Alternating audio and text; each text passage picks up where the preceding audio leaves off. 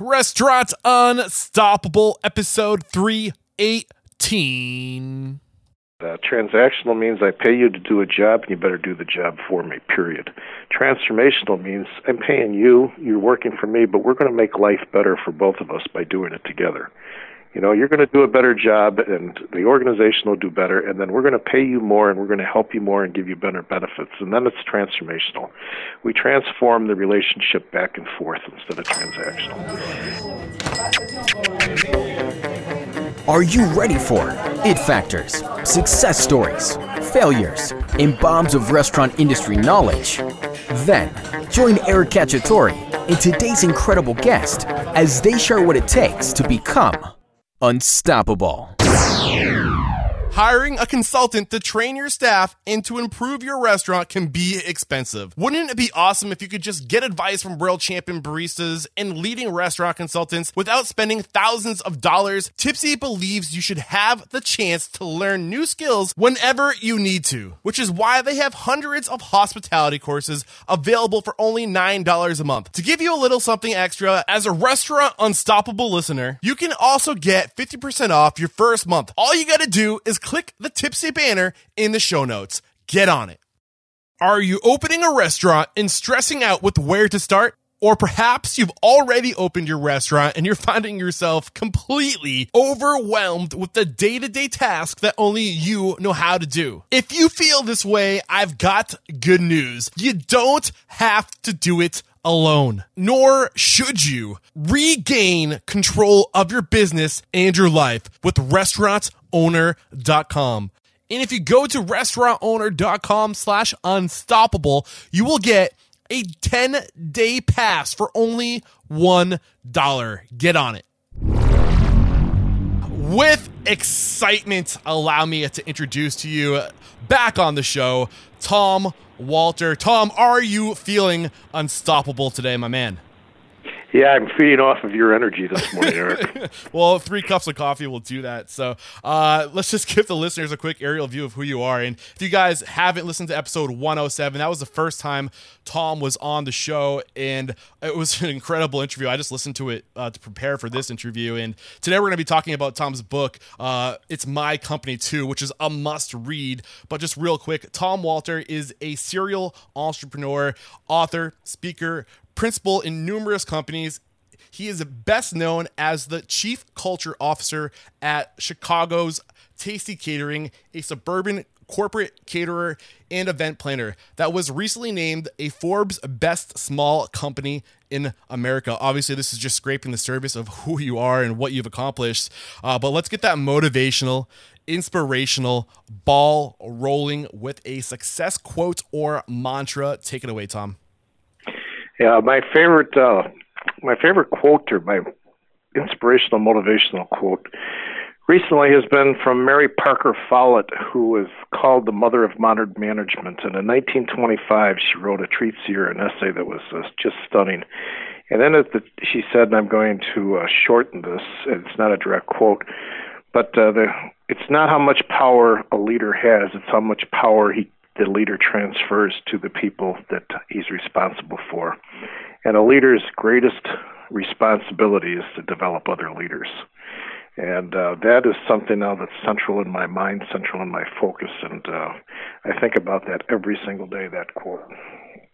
Oh, yes. I love it. What a great way to get started. And I'm sure this whole concept of making your purpose about developing other people and enabling other people is going to come back up during today's conversation. But let's just start with the story. Uh, and I love the story that you shared in the beginning of your book with Hugo and Steven. So why don't you start there? And I, th- I think that will really help paint the picture about what your book, it's, it's my company too, is really all about. Yeah, it was a um, the result of this conversation was the name of the book, and we had a young man. His name was Hugo Telos Rios, and he uh, was adrift in the sea down in uh, the south. I believe he was from Texas, and his parents uh, tragically were killed.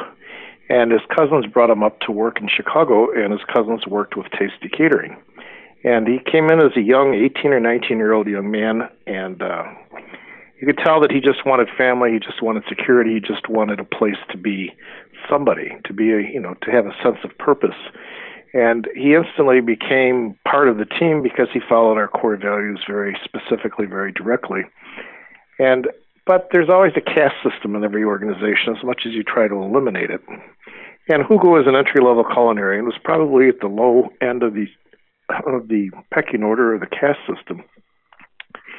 And at the upper end, we had a part-time or a seasonal college worker named Stephen, who was loading trucks for outdoor events. We do about 350 outdoor events in the summertime and hire seasonal high school and college students and other people come in and work for those events. And uh, as you grow in tasty catering, you grow in stature, or if you don't grow, we don't keep invite you back. But this uh, Stephen had worked for us for about four years and had risen to the rank of a crew leader. And he was uh, supervising high school students loading trucks, and it was a very hot August day. And uh, I happened to be in the warehouse to pay for beer because in Illinois you have to pay for beer, you can't charge it. So I walked in the back to pay the beer driver, and I overheard Stephen yelling at his crew. Well, we don't permit yelling in our organization because it creates an amygdala hijack. It uh, captures people's thinking ability and turns them into emotional reactors. So as I wended my way to the front of the warehouse where the uh, loading docks were to see what was uh, what was causing this outburst, I saw Hugo in front of me walking towards the situation, but it happened to be on the way to his time clock. He was going to punch out and go home. But he walked up to this college kid and he said, Hey, number two. And our second core value is treat all with respect. And our employees are taught that uh, if someone's violating the core values, just mention the number. And he said, Is this number two? And the college student looked up and saw, you know, realized that it's he was not treating his employees with respect. And if he would have snapped back at Hugo, I would have terminated him on the spot because when you're wrong, you're supposed to promptly admit it. Instead of snapping back, he promptly admitted that he was wrong, and he apologized to Hugo, and he turned around and apologized to his staff, and he said, The mistake was mine. Please unload the trucks, and we'll start over again. It was my fault I didn't give you the proper directions. So I rounded the corner to catch up to Hugo, and I folded a $20 bill in my hand. It's the Chicago handshake. You want a good parking spot or a good table, you always keep a $20 bill in your hand. Noted. And I shook shook Hugo's hand and I said, Thank you, Hugo. And he looked at the $20 bill and he gave it back to me and he said, It's my company too.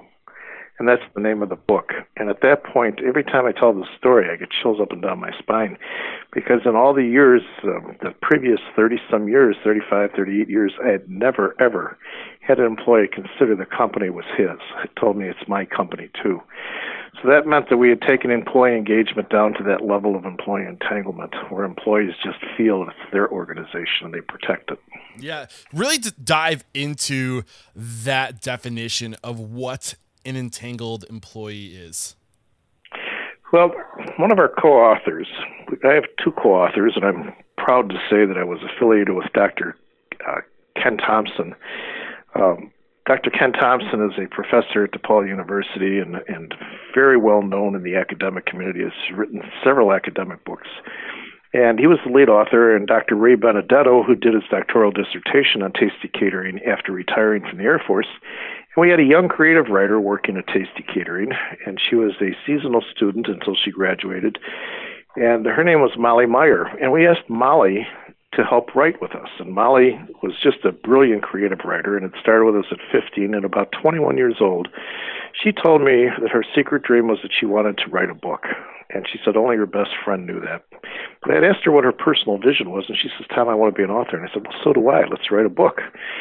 And then we recruited Ken Thompson and Ray Benedetto to help do the academic research so it could be used as an evidence based research book in universities. And it's the truth. I was looking for the truth. Why do small companies, why are some small companies so successful? Is it the leader? Is it the systems and processes? Is it the human capital? Is it culture? What is it? And uh, Molly came up with a with a brilliant statement. She said, "It seems that the companies that we've selected share one common theme. Their employee engagement is so high, their employees are entangled. They're like an octopus or like a knot. Everything is woven into the fabric of the of the organization, and it's all the employees who are woven into the fa- fabric. And the employees have become the driving force for the organization, not just the leader. And in all these companies, it was the leaders who were supporting the employees, but it was the employees that were leading the processes. So it was Molly that came up with this idea of an entanglement, an entangled organization. So it's beyond employee engagement to employee entanglement. And uh, Molly likened it to this, and this statement is in the book. Molly was a uh, very successful high school athlete. She had won, she'd been named All-State softball player in Illinois a couple of years in a row, and then became All-League in college. She went to uh, Dayton University, and she was a fabulous softball player. And she said this statement. She said, "An engaged employee is like a collegiate player."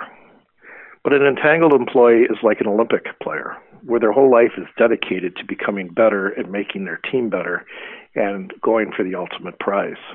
In college athletes, they spend time training year round, but they also have school to attend and other things.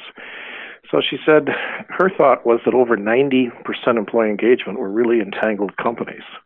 And uh, the, the, the evidence based research proved that there was a direct that there was an outcome of financial performance that followed the engagement graph. So as employee engagement crept from 40, 50, 60, 70, as it crept up the charts, so did financial profitability, financial performance.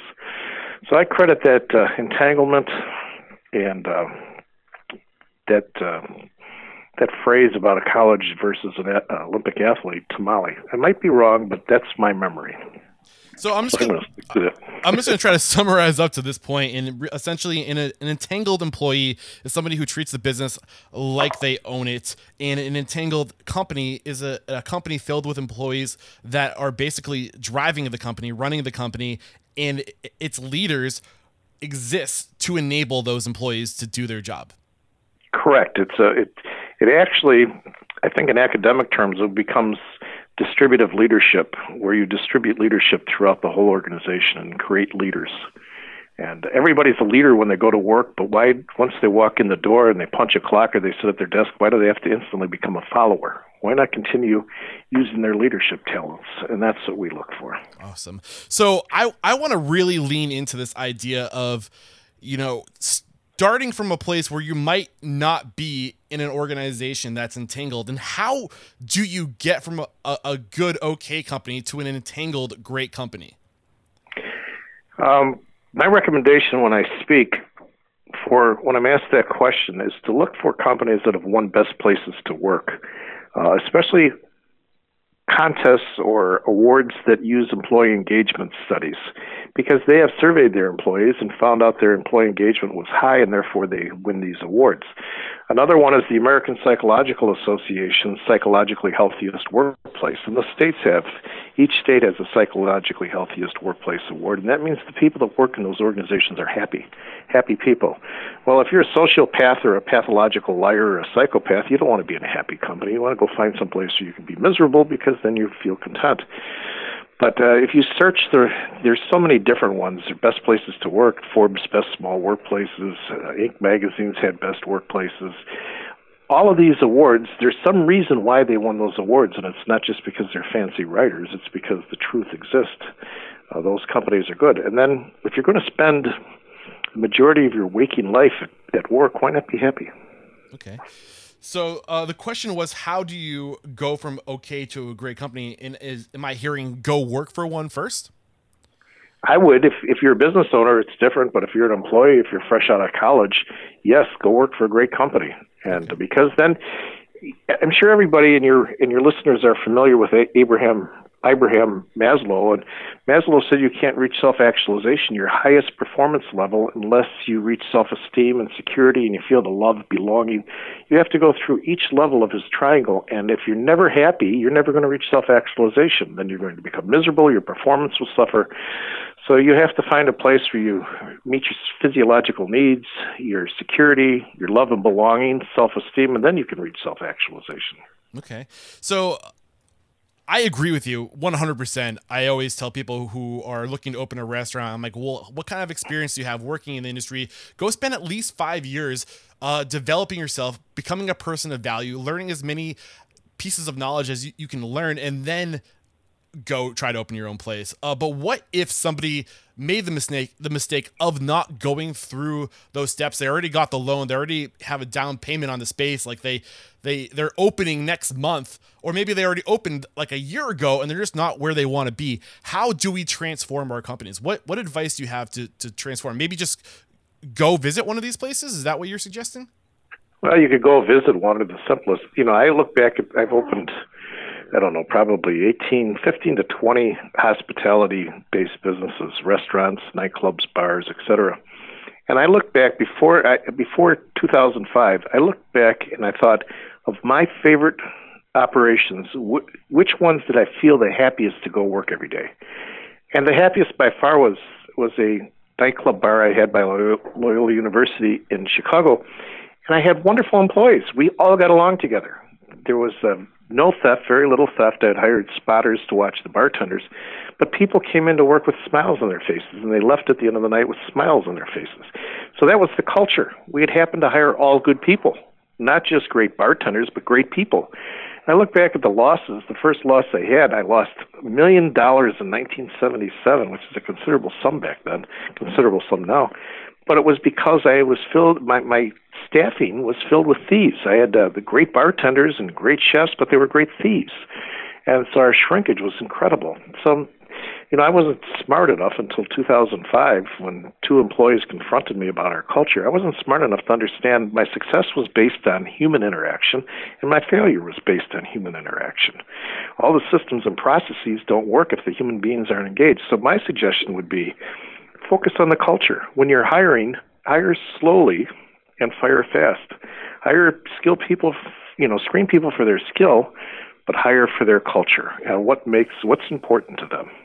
Awesome. And uh, in the the back of the book, like the, one of the very last uh, things you have written is a, a summary, the the synergism of magnetism of entangled cultures. And uh, one thing you mentioned, the first bullet you have there is strive to become extraordinary leaders. Uh, is it safe to say that before you can uh, attract onto yourself these incredible people, hiring for great people, you need to first become great yourself? Well, yes, and I think uh, the first chapter is about Jack Stack, a man who took a company that was failing to a company that's worth almost a billion dollars today and created many millionaires from his employees.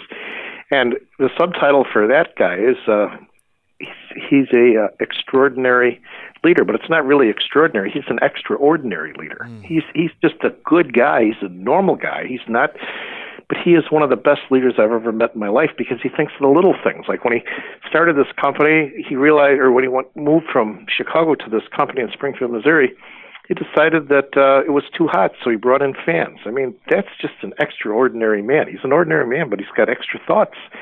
And everything that he did to transform that company was it was nothing scientific. It was nothing earth shattering. He just thought about being the common guy on the floor. He's a shop worker at heart, and he said, you know, they need refrigerators for their sodas, so they have cold soda at lunch. So yes, if if you if you want to, in my opinion, and based on this evidence-based research book, if you want to have a stellar company, it starts from the top. It starts from the leader, and the leader has to define what their own personal core values are. For example, I will never violate my core values, and I'm moral, ethical, legal. I treat all with respect. You know, I'm competitive right on down the list. And our employee core values are almost identically the same, though I was not permitted to create those.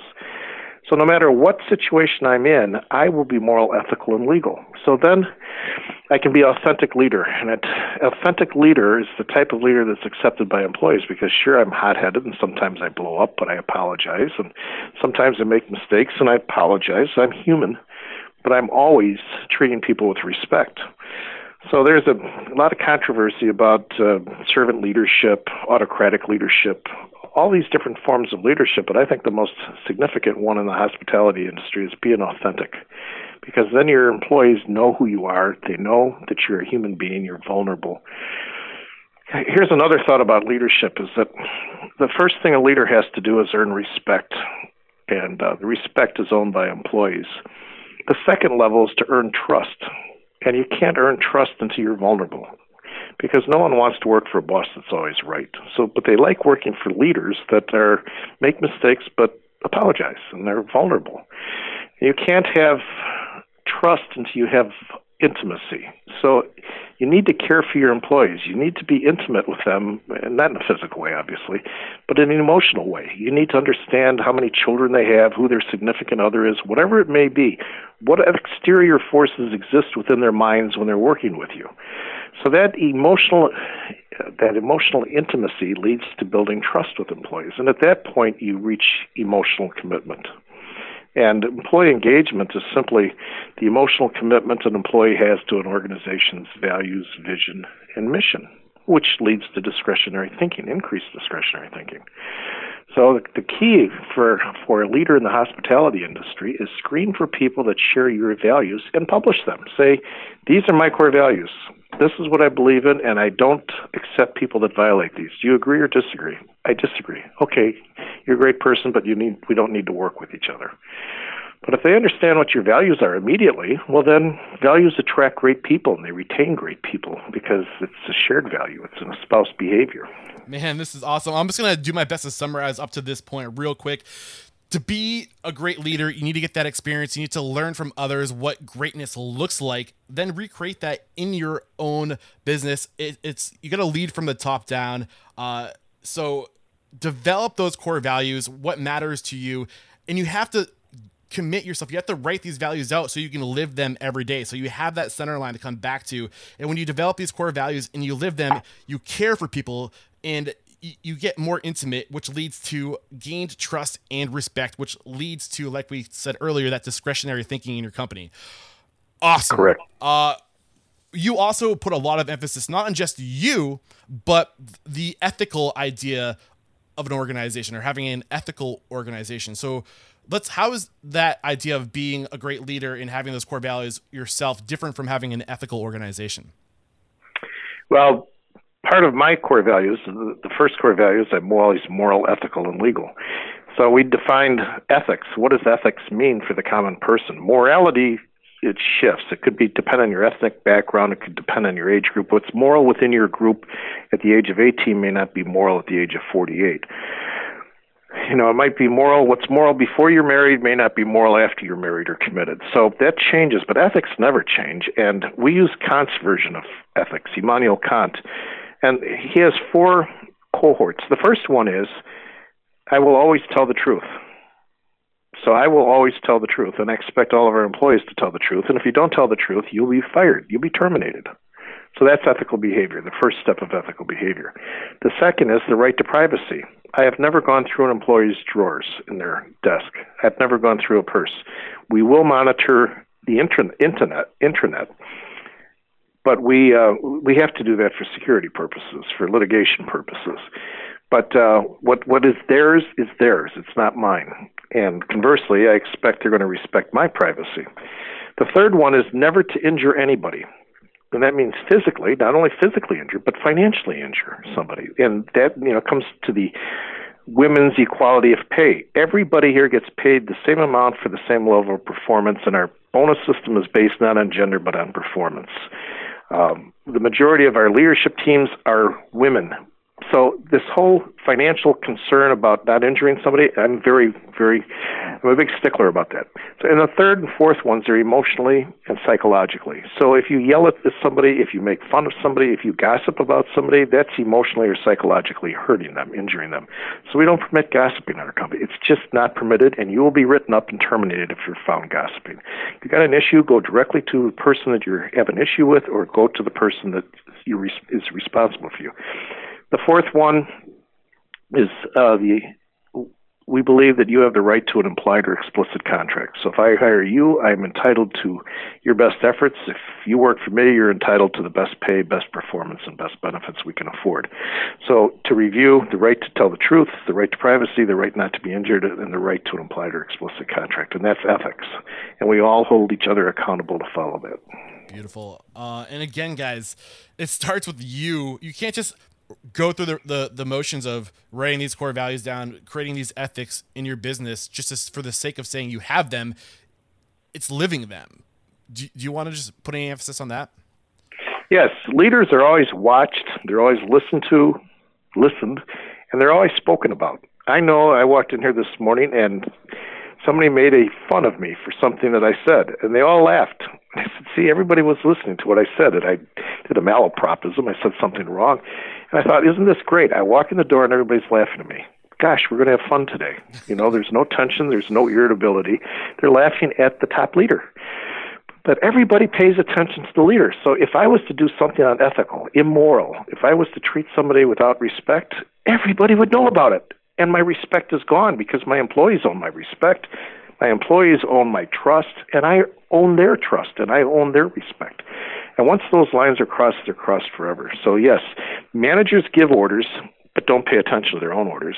Leaders don't give orders, they coach and they help people uh, accomplish what they're supposed to do.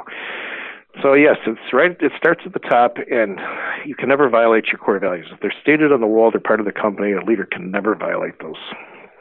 And if you do, promptly admit it and apologize, but you should never do it. So uh, the other thing um, that you put a lot of emphasis, you put a whole chapter of emphasis on this topic was uh, having a well-defined organization in the sense of uh, purpose and strategic direction. And again, th- these are all examples of things we can do in our business to create an entangled company. Do you want to ex- explain that and why that's important? Yeah, there's actually eight case studies within the book about small companies, and each one of the companies had a well stated purpose, a direction, and a succession plan. So employees weren't thinking about where are we going, what are we going to do, how are we going to get there, why do we exist. Every in all of these organizations, and one was a car wash, one was a uh, a third generation construction company owned by uh, women, two sisters and a brother, but the two sisters were the controlling partners. The, a, device, a diverse background of different companies who won all these major awards. But throughout all of them, the consistent theme was employee engagement, well stated purpose, and the engagement is the result of a well stated purpose and a vision. And it's the values, of course, the vision, the mission, the values, and the purpose. So if the employees employees that work for Tasty understand where we're going, how we're going to get there, and if I die tomorrow, who's going to replace me so they don't have to worry about boy Tom's really getting old. What happens if he falls over dead tomorrow? Will I have a job? And um, so you remove those traumatic thoughts from employees' minds, and they're able to then give you more discretionary thoughts. You know, our employees know it's clearly stated our core purpose is to achieve success through uh, teamwork, innovation, and community involvement. So we're going to become successful if we work as a team. Then, if we innovate, if we come up with new companies, and our employees have come up with seven new companies in the last nine years, and then community involvement, we are going to become involved in our community and give back to our community.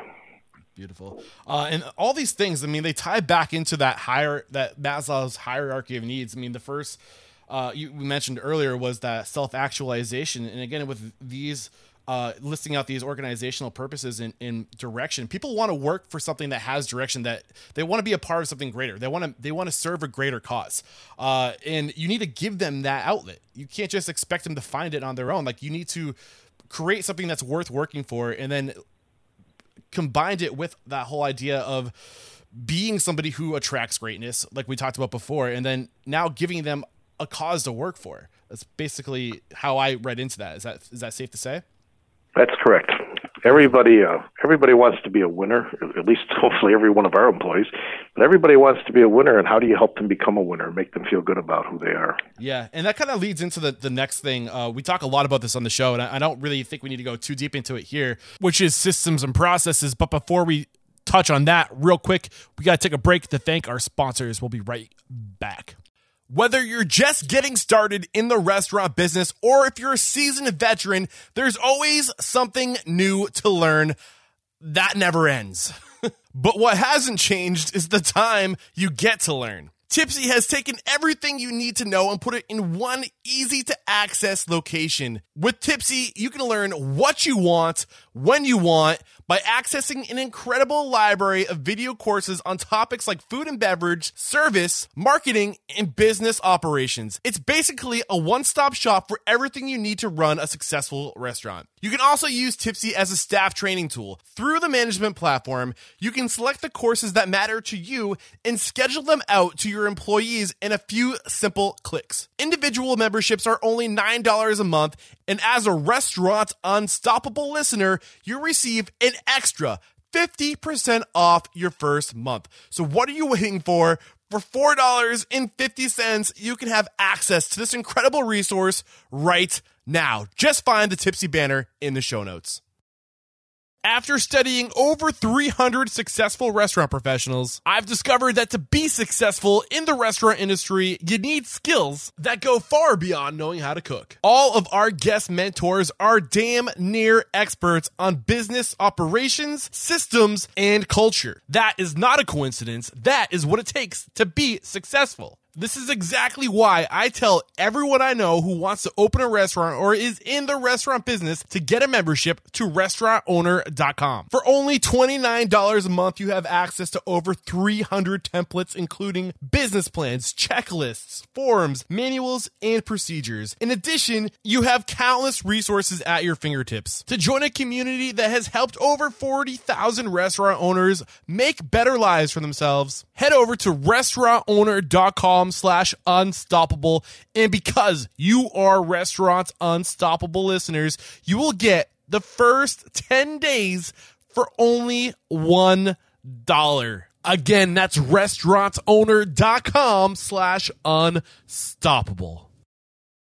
All right, we're back and we're just about to talk about systems and processes. And I don't want to get too deep into it, but real quick, Tom, just explain to us how that impacts self efficacy. Brilliant. Okay. Every company has systems and processes, but does every company allow their employees to adapt them as necessary? Our employees stated they had the request for the seven core values. They came up with the values. And number six is an individual circle of discipline. And this comes from the book Good to Great by Jim Collins. And and again it's a it's a Immanuel Kant belief that total freedom exists within a rigid circle of discipline. So within 90 days, you tell us what you want to own. What system, what process, what revenue generating area, what is it that you want to own that you become the ultimate decision maker? So we have a company of 100 plus full-time employees, and everybody owns something. They own a system and process. The number seven is freedom and responsibility within that circle of discipline. So, for example, one little young lady started with us, and and she was shortly out of college, and she said, "I want to own serving catering to local hotels in the in the uh, O'Hare area uh, area." And I said, okay. And after about three weeks, she came back in and she said, I've surveyed the hotels and they need about $80,000 worth of uh, marketing to fully achieve what I wanted to achieve, what I, what I strive to achieve. And she laid out what it was. And I said, all right, well, we have plenty of marketing. And why do you want to do specific marketing? And she told me it's a trade secret of what she did. So I'm not going to say it publicly. But we gave her $80,000 we gave her a budget to spend eighty thousand dollars in marketing, and I said, "All right, you are responsible, and you're free to make these decisions, but you're responsible to the company, and we expect in 180 days for you to show us a return on this investment. So as you spend this money, be prepared to tell your whole team, the whole company." She came back in and she said, in six months, the eighty thousand dollars has generated two hundred twenty thousand dollars in sales. Wow. so, she's a hero. That's amazing. And so now she's left our company and gone to one of her sister companies, which is the creative agency that sprang out of Tasty Catering that focuses only on caterers. They only do marketing for caterers all over the country. The company's name is New Fork, N U P H O R I Q. And she's the business development person there because she sees how to take opportunities and make magic for both sides. So this is where someone has a system and processes they have to follow, but they're able to make adaptations. And you know, we did about 10,000 events last year and only achieved about 100 errors that the customer realized. But there were probably 5,000 errors, Eric. But because people had the ability to make adaptations in those systems and processes, and we trusted them, only 100 made it through to the final end user. They they solved the problems as they went. And uh, you know, the big takeaway for me when we were talking about this whole idea of self, uh, I have trouble saying this word. I don't know why. Self efficacy. Am I saying it correctly? Efficacy. Self efficacy. Yeah. I don't know why I struggle with that. But uh, anyway, uh, the big thing I feel like we all know the, the importance of systems, processes, procedures, and how that creates guidance. Uh, but a big part of that self efficacy is reaching those goals. And uh, growing personally. And when you have those systems and those processes in place, then you know when the job done right what that looks like, and you've you feel like you've accomplished something. But to take it even further, uh, and what you put a lot of emphasis on just then was the idea of giving the employees the abilities to create their own systems and processes, so they have a sense of ownership and they have the ability to make improvements when they they giving people that sense of contribution is so powerful uh, and that's what i feel like you really put a lot of light on is that say is that what you're hoping yeah, well, yes, because the personal drive is the intrinsic drive. You know, I could tell people what to do. That's extrinsic. You know, I'm telling you what to do, and then intrinsically you reject that. You fight against it. So we'd rather have it the opposite way. We'd rather have the intrinsic, the self, the inner self, decide they want to do something because they've figured out all the solutions and then altruistically for the whole organization we achieve success. Then it's critical for the leaders to recognize and reward. Like when peggy did that we made a big deal. We have lunch as a family every day at 12:30 and we rang the gong and we stood up and said we'd like to make an announcement. Peggy could you explain to us what you did with your $80,000 investment in your area? And then she stood up and told the story and got a standing ovation from her teammates. Well don't you think others want to get a standing ovation? No, i want to be recognized so if you yell all the time at employees, well, you want recognition, do something wrong, because then the boss will know you're still alive. But we, we hire leaders and we develop leaders and we train leaders. And we found out this, and Julie Huffaker, uh, Dr. Julie Huffaker, just did her dissertation. At, at, she completed it in, in November, and I read it when I was on vacation in February. She identified this distributive leadership model as first you define what leadership should be, allow leadership. Then you find what people are good at leading, and you give them a voice of leadership and then you give them a venue meetings or group meetings or one-on-ones with their supervisor a venue to exercise that voice. You can't just say well it's open door policy just come in and talk to me. No they're not going to do that. You have to create the venue for them to speak. And then you give them a platform of what you know like in peggy's case the platform was she was going to work in these hotels. Then you stretch her. You stretch push her beyond her comfortability limits to get the job done. Provide a support like building an ark. You make a wooden support underneath it and gradually replace, pull the wood out as the stone settles. And you remove the support, and instantly now you have someone who has reached self efficacy. They feel confident about themselves, and they can become they reach self actualization. They become the best they can possibly be.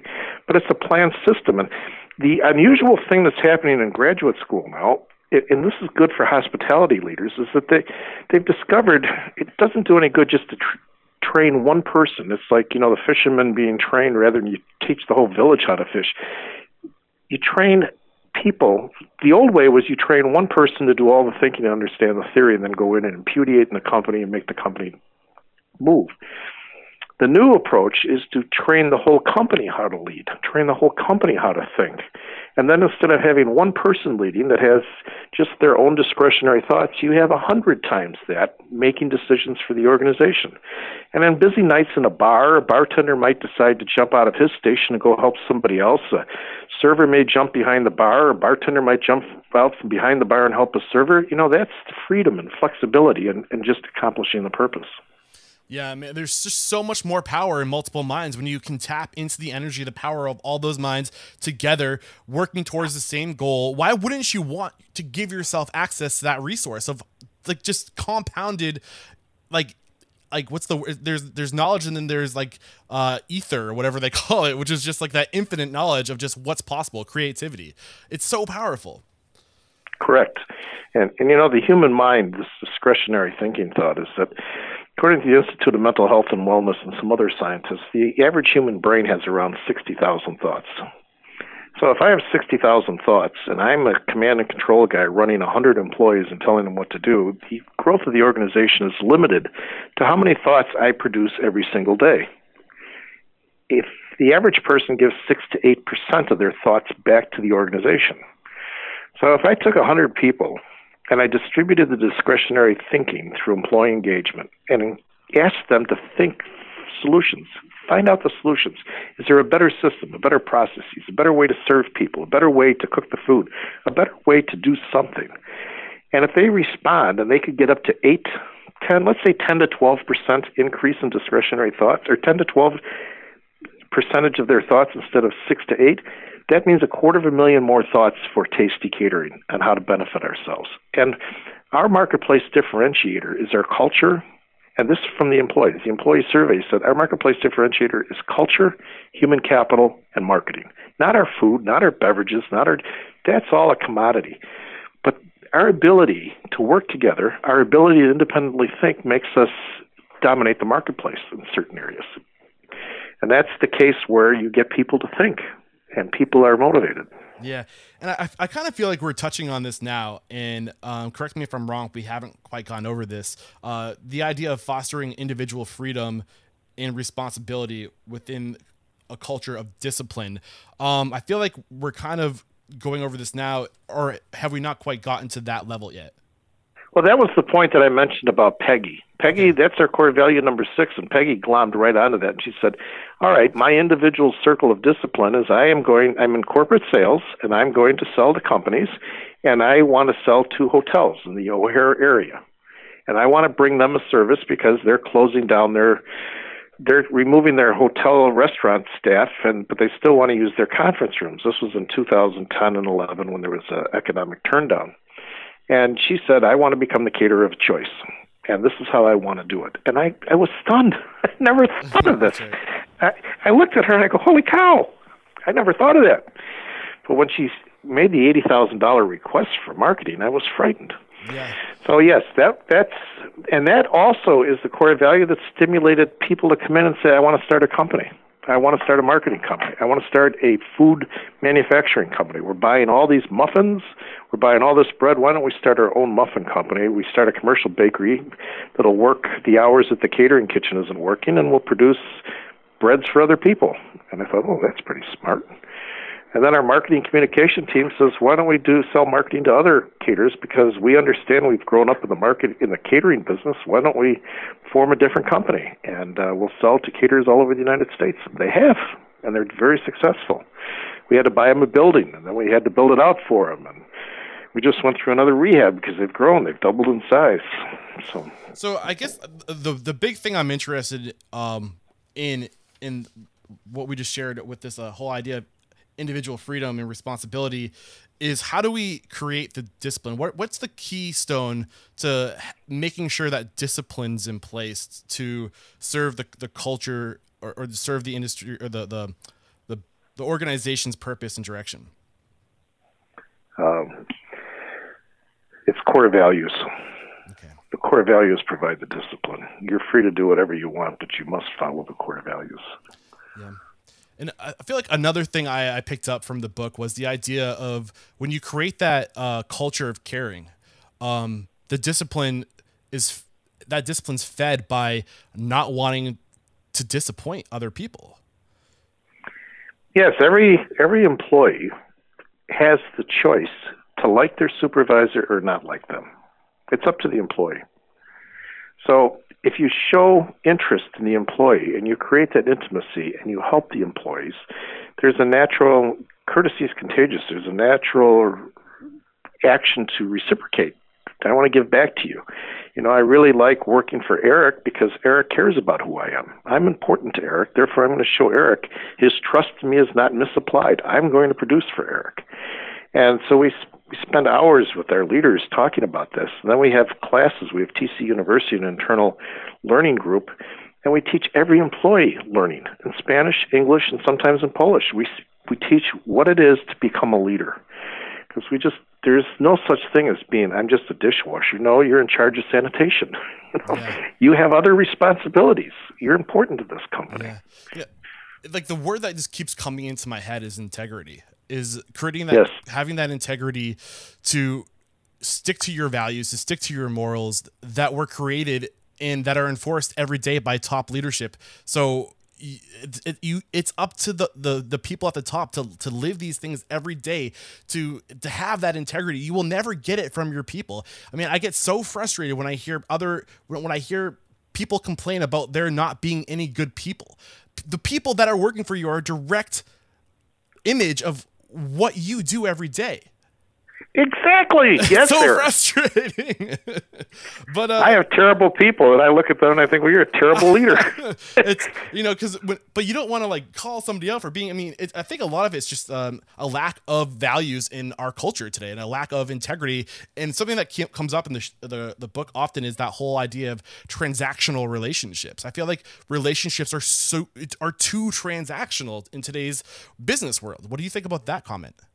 Well, I think you're right. And uh, transactional means I pay you to do a job, and you better do the job for me, period. Mm. Transformational means I'm paying you, you're working for me, but we're going to make life better for both of us by doing it together. Mm. You know, you're going to do a better job, and the organization will do better, and then we're going to pay you more, and we're going to help you more and give you better benefits. And then it's transformational.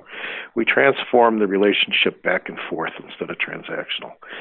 And uh, but yeah, that's that's a key importance. You know, Peter Drucker said early on, Peter Drucker was a direct disciple of uh, Mary Parker Follett. And Peter Drucker said that if you want to see problems in an organization, if you want to know where the problems are, go to your frontline level employees. And those employees will tell you where the systems are breaking down and, and what's happening. Every or- organizational behavior is antecedents lead to behaviors which lead to consequences. So it's A, B, C. So this is you know, very sophisticated level, graduate level organizational behavior, very simplistic. Antecedents lead to behaviors, lead to consequences. So an antecedent in a company is its culture. So if the culture is uh, rotten, your behaviors are going to be rotten, and your outcomes are going to be rotten. So a leader can change that by changing the culture, by enforcing values, having employees contribute to what the values are, then the behaviors are going to be better, and then the outcome's going to be great. So, an example in the book, I think it's in the book, is the person that started, one of the co founders of the creative agency, a girl named Erin, came to me one day and changed my title. She made me chief culture officer. And I said, What does this mean? And she said, Well, we have our culture statement. Our culture is no longer toxic, it's positive. You're in charge of the behaviors you're in charge of making sure we follow the culture because if we do, we don't need a president, we don't need a CEO. We'll we'll be fine. Everybody knows what has to be done. and how prophetic. She was 23 years old when she told me that. Now she's the CEO of that creative agency, and she's very successful. She's brilliant. She basically fired me as CEO and made me chief culture officer and said, "You focus on making sure we behave." I love it. And uh, just to kind of add on a couple of things that I, don't feel like we really put enough emphasis on that really tie well into the whole idea of transforming is caring and giving and really being committed to the the that other person and, and the on the other side of the transaction. And I mean it goes both ways but let's start from the leader going to the employee uh, is that constant gentle pressure that Danny, Mile, Danny Myers talks about which is that you know always be training always be investing back into the employee to be growing the employee to be investing in their knowledge their their their happiness. And do you want to talk about just before we kind of wrap up um, just the importance of that constant gentle pressure and that constant uh, never ending training and uh, just trying to evolve constantly and how important that is Yes, I, I think that it starts from uh, when I was young in high school. I read uh, Descartes' treatise on dualism, and Descartes said that everybody has a heart and a soul and a mind and hands, but most often employers look at the hands and they try to stimulate the hands. Where if you can capture the heart, the soul, and the mind, the hands come free. And when you work with employees and employees know that you're vested in the employees, they can they can feel that. They can smell it through nonverbals, verbals. You know, I, I walk in the building every day. I walk to the back to get coffee. I walk through the whole building and the different departments, different teams, different companies. I make eye contact with everything and I, everybody, and I say good morning sincerely and I get smiles back, good morning, Tom. And I can tell by people's eyes whether they're invested today or not. And there's a poem that I read in high school, you know, right about the time I was studying Descartes and some of the other great philosophers. And the poem was from, oh, from a minister from the Wheat Street Baptist Church, Reverend William Borders in uh, Atlanta, Georgia, and it's "I am somebody." And I'm going to hypothecate here, but it's uh, I might be black, brown, white, or yellow. I am somebody. I must be respected. uh, respected, never neglected, never rejected, for I am God's child. I am somebody. That's just a short version of it. But everybody that works for me is somebody. They all have a soul, they all have loved ones, they all are important. And if I attack that soul, if I go after that soul to capture their hearts and their minds, I know the work's going to be fine. So why, as leaders, do we focus so much on the financial outcome or, or making sure the lunch is perfect today or the, the dinner is perfect? Why not make sure your people are perfect? Your people are okay. And that's the study in the book. Leader after leader were more concerned about their people than they were concerned about the outcome. Mm. Obviously, the outcome is important, but the, it all starts with people every single day. Yeah. And again, going back to that whole idea of things are just way too transactional. I mean, up to this like until recent human history, we were small tribes. We survived if by making sure other people survived. We needed each other. We we existed for everybody else in our tribe, and that that sense of existing for others is just not around like it should be. And if you go back to those those primitive ways of thinking of just being in existence to serve other people to to to make it about the tribe, that those instincts of just caring for that person who's caring about you will come back and your your your your company ties will be stronger and your company like the, the people you're developing will want to grow and do amazing things and then you can invest them and your, your company will grow if you take care of these people. It's the long hard way of doing things but it's the most impactful way of doing things and i mean if you're going to get into this business do it the long hard way. Don't do it the quick and easy fast transactional way. It's just how i feel. Um, well said, Eric. Absolutely correct. Oh man, you know we've lost that sense of tribe. We've lost that sense of family. It's crazy. Uh, this has been great, and I just want to put some emphasis on some of the things that I really loved about your book and how it was put together. Is I, f- I feel like a lot of people who are trying to put structure to their business who are just realizing, oh crap, I don't have core values. I don't have a mission. I don't have a purpose. And my my you know my plane's already flying, and now we're at thirty thousand feet, and I gotta make all these repairs and do all these things mid-flight.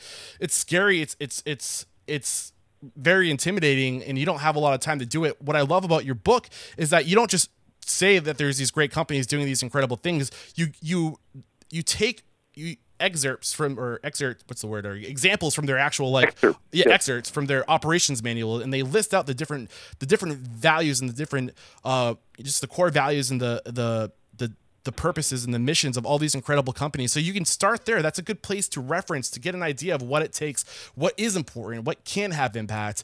Uh, and, and you you just make it. You don't just say like, "Here's a great company." You like you you lift up their skirt and you show us everything they got. Uh, and I think that's really cool uh, that you took that extra step to really list those things out and uh, it just put together really well. Uh, I really enjoyed this book and uh, thank you for sending me a copy of it. And uh, this is a must read, guys. So head over to restaurantunstoppable.com slash 318. I'll have the links in the show notes. And uh, any last thoughts before we, we wrap up? I'm so grateful that you are producing this show and, and doing this show. And I only wish you were around 40 years ago when I started because there's so much to learn from your programs. And thank you for continuing thank spreading you. the word, especially in our hospitality industry, the restaurant industry. Um, you know, we're a unique bunch.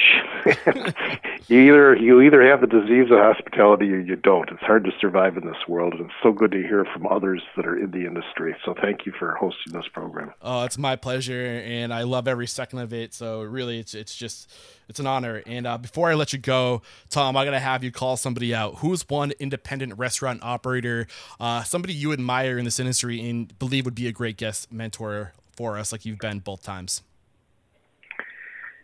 Um, my favorite new guy in Chicago is uh, Dimitri Syrkin-Nikolau. And uh, that's a mouthful, isn't it? I, I love pronouncing his last name. It's hyphenated.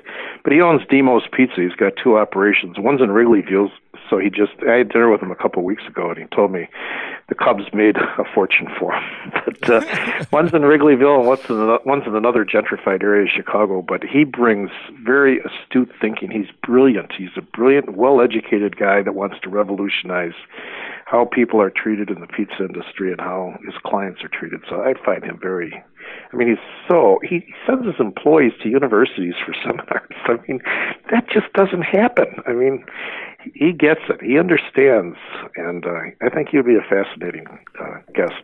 I, am not even going to make an attempt at the full name. I'm just going to say Dimitri. Uh, I would love to get you on the show, uh, and thank you for calling him out. And uh, just popped into my head. Uh, he's another member of Small Giants. I'm pretty sure, uh, which is a, I think an organization that should be on all of our radars. Do you want to speak to the that membership that you're a part of, or that that organization you're a part yes. of?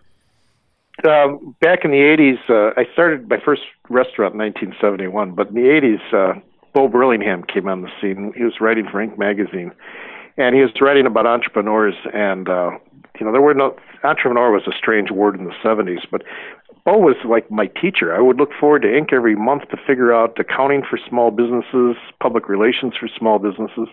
And Bo co-authored the book, A Great Game of Business, with Jack Stack, who's the first chapter in our book. And Bo wrote the great book, Small Giants. It's absolutely fantastic. It's about companies, it's about who they are and what they do. It's not about how big they are. Companies that want to be great, not just big, but great.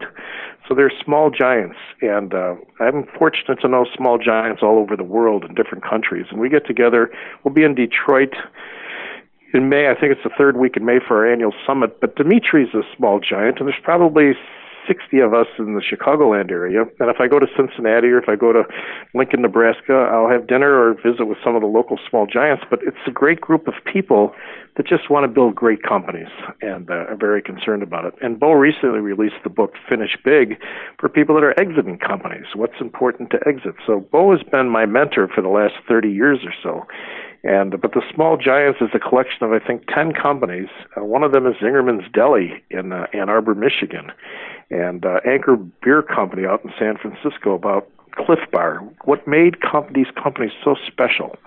And that gave me a lot of inspiration in my own life as reading Small Giants. And then when the community started about seven years ago, I became a member. Yeah, it's a really great organization. I did have Bo on the show. He's episode 309. So we talk a lot about the, the great game of business and small giants in that episode 309. I'll have the link in the show notes. And yeah, thank you for diving into detail about just that organization. And just we need more people to think like these people think, like you think, Tom. And thank you so much uh, for coming on the show and for just influencing us all to be a little bit more unstoppable. Uh, there is no questioning. You are unstoppable. Thanks again for joining us. God bless you. Thank you, Eric. Cheers. Whoa!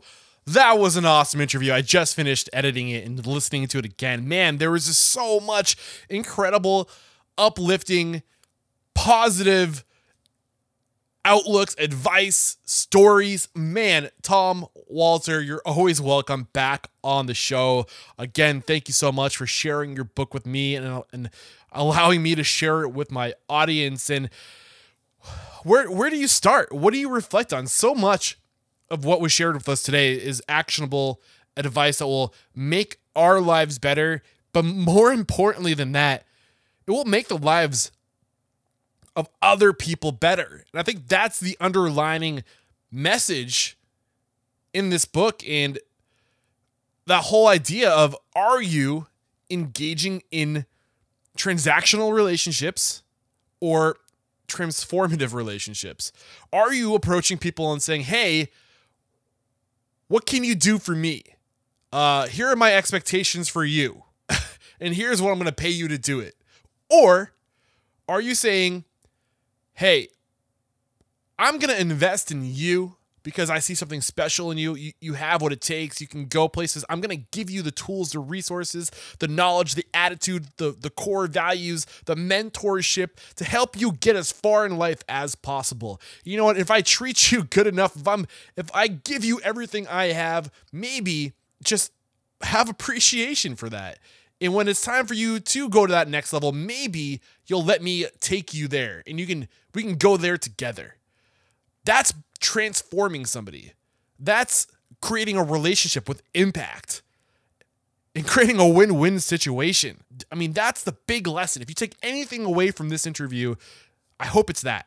Plus, I mean, there's just so much more to to, to be taken away, but man, it was awesome. And uh, just a side note, after uh, you know in the in the aftermath of this interview, uh, talking, communicating with some people, uh, I connected with the Small Giants community uh, because they have that conference coming up, and I just wanted to let them know, hey, uh, give you guys a shout out in this upcoming interview, and the folks over there wanted me to make sure to let you guys know if you are interested in the Small Giants community, in a community that's focusing on uh, what we can do to be great instead of big, and uh, to really make an impact in the lives of the, the, the, the people our, our businesses touch. If you're interested in something like that, a community like that, uh, their uh, conference is coming up, and that's uh, May 16th to the 19th, and I think it's just outside of Detroit. Uh, but she wanted me to let you know uh, the, woman I, am connected with over there said, "Hey Eric, uh, make sure your listeners, if they are interested, that uh, that they can save $200 on, uh, I believe, uh, getting into that conference. If you're interested in attending that conference, if you use the promotional code partner, discount code partner, you'll save $200 and." So yeah, I'm sure that will be a great conference. Let's head over to restaurantunstoppable.com slash 318. I'll have the links uh, to that conference uh, along with everything else that was mentioned uh, in today's episode. Tom's book, It's My Company Too, obviously will be there as well. And like always, guys, hit me up, Eric Cacciatore on Twitter and Instagram, Facebook slash restaurant unstoppable, or shoot me an email, eric at restaurantunstoppable.com. But the best way, the way I love my listeners connecting with me is through those one on one chats. Set up a free 15 minute one on one chat. I have banners at restaurantunstoppable.com. You'll find those there. Just head over to restaurantunstoppable.com slash one on one. Tell me who you want to hear from. Tell me where the pain is. Maybe I know somebody who can help you. I'll be happy to make a connection. Or maybe I don't have the answer. And that's a great opportunity for me to get the answer and make a show out of it. Uh, so connect with me. I love hearing from you guys. I love uh, just know, getting to know my listeners. So again, restaurantunstoppable.com slash one on one. That's it for today. Thank you guys so much for sticking around this long. Until next time.